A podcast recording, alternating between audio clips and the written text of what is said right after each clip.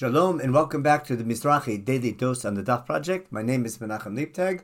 I'd like to share with you a short thought on today's Daf Yomi, Nedarim Yud Aleph. In today's Daf, we find Rabbi Yehuda's approach that Tenaim, the conditions of a vow, must follow the format set by B'nei Garu, Bnei Reuven, that vows must be explicit and not only implicit. In other words, we have to say what we're going to do and what will happen if we don't do that. First of all, I would like to note that there's a very logical reason for Rabbi Yehuda's opinion, because the main laws of Nedarim we find in Parshat Matot, in chapter 30 in the book of Bamidbar.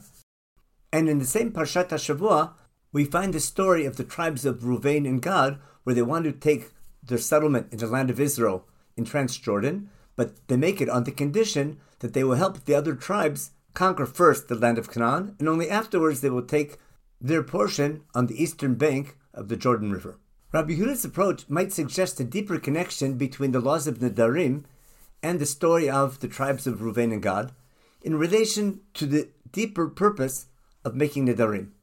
When we make a vow or a promise in order to help others, in other words, when the tribes of Reuven and Gad are willing to do something and take upon themselves an obligation for the sake of the other tribes, then they can receive their portion in light of their contribution to the general public. However, if one makes a vow only for his own gain, but not for helping others, that type of vow is far from ideal. In light of this, we can appreciate Moshe's first reaction to the request of the tribes of Reuven and Gad, because he thought that their request to take their portion in Transjordan would cause the other tribes not to want to conquer the land of Israel, and would be damaging for the betterment of the nation.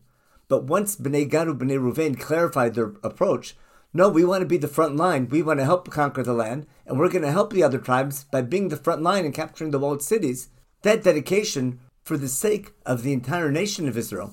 In light of that, Moshe rewards them with their special nachalah, with their special inheritance in Transjordan, and they remain an integral part of the Jewish people. So be very careful, not only in what you say you're going to do, but also take into consideration how it will affect and help others. Everyone should have a wonderful day.